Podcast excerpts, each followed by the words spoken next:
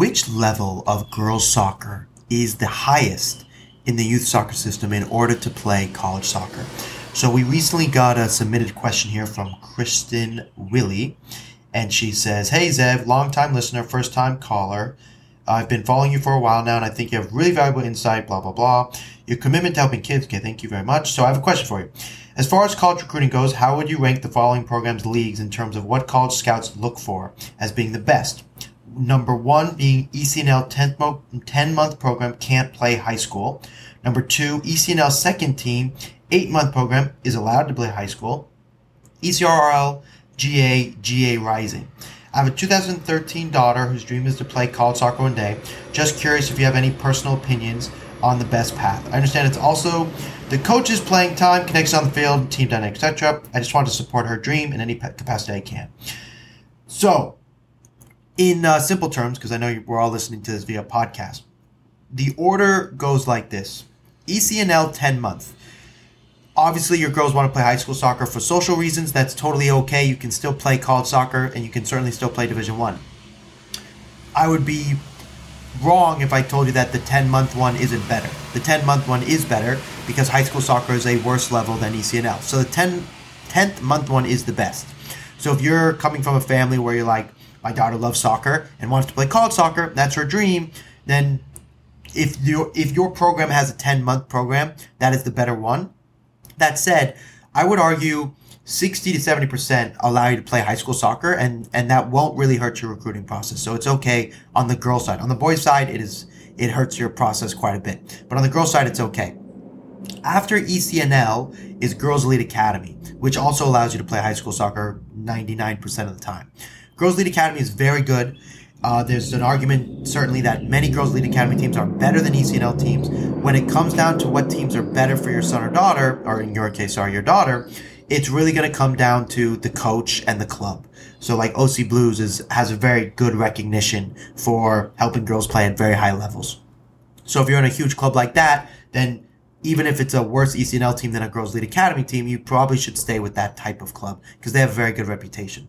Now, it does vary. If you're not playing any minutes, that's a problem. If you don't like your coach, that's a problem. If you don't like the girls, that's a problem.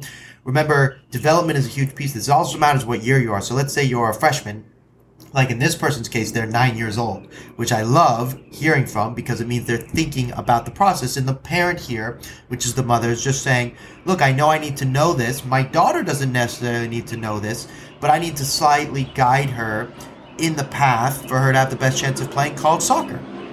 So in her case, she's asking, you know, what level should she start to guide her daughter in? And E C N L would be the best.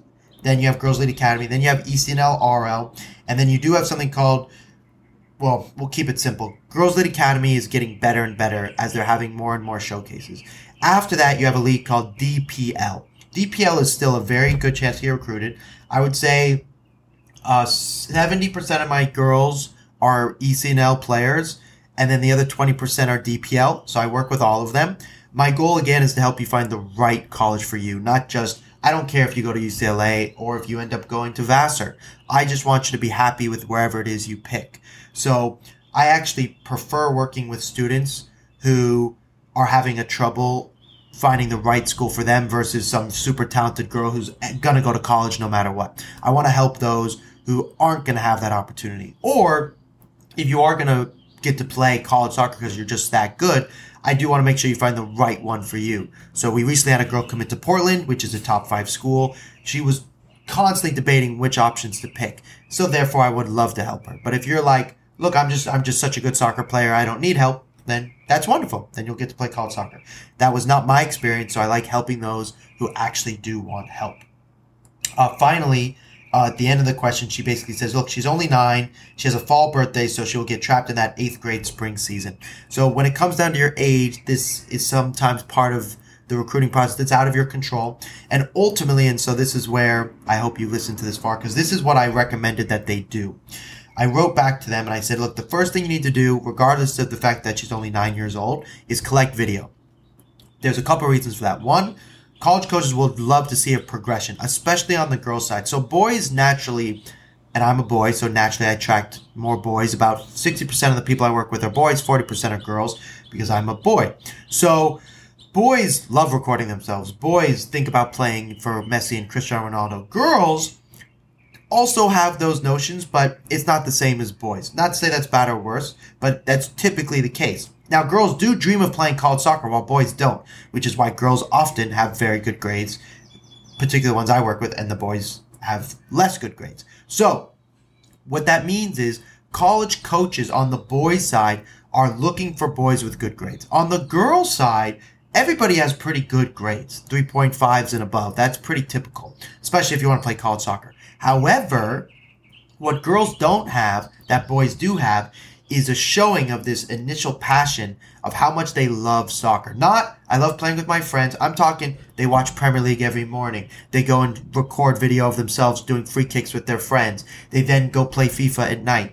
Now, I'm not saying your daughter needs to go do those things. Certainly doesn't have to play FIFA, but the point is, college soccer coaches on the girls' side want a girl who's in love with the sport. That says, I know what a four four two is, I know what a three five two is, my team plays this for these reasons.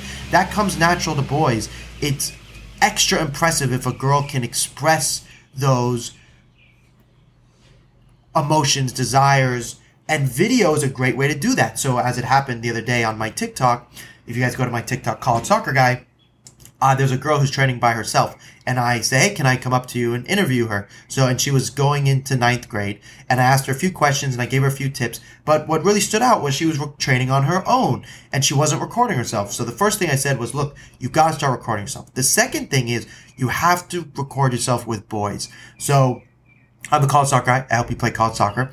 I, of course, also help people play college soccer, boys or girls, and a lot of the time, there'll be a girl that'll come up to me and say, look, I want your help to play college soccer. And I'm going to help them through the recruiting process. And I will tell them, please go find a boys group, whether it's kids playing on their own, a U C L A pickup game, a co-ed game, go find boys and get video against boys. There's two reasons for that. One, if you're comfortable enough being the only girl, which was probably going to be the case, or one of the only girls, that tells the college coaches, okay, this girl is okay with being different, which means when she has to go do fitness and her friends are not, she's going to. When she has to eat healthy and her friends are not, or going to the mall, she's going to. So it says a lot about your commitment. That's number one. Number two, traditionally speaking, boys are better than girl soccer players. But guess what? Your daughter is very good. She's a high-level girl soccer player. She's not an amateur girl soccer player. She's a youth elite player. She will be better than the boys. And that is huge. And if you look at the Thompson twins, they played at Harvard Westlake, which I used to coach at. They would come and train with the boys. And they did, they not only held their own, they were exceptional amongst the boys. And now they're professional soccer players. Okay. Because they were better than high school boys. So playing with boys is just, it's a game changer.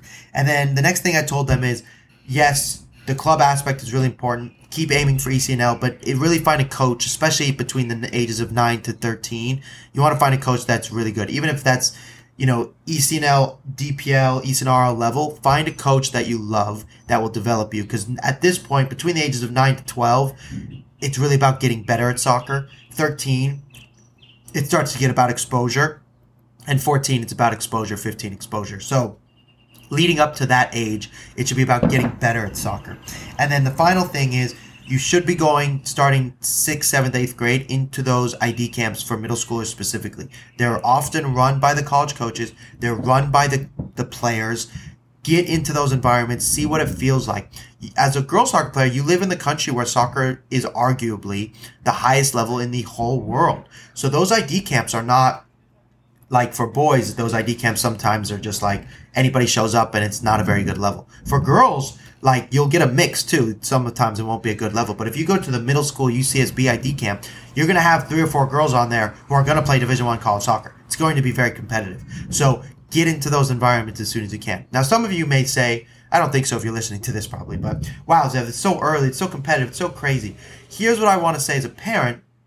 Your son or daughter do not need to know, or your daughter does not need to know about any of this, really. Naturally, they'll ask questions and they'll get to know and they'll know what it means.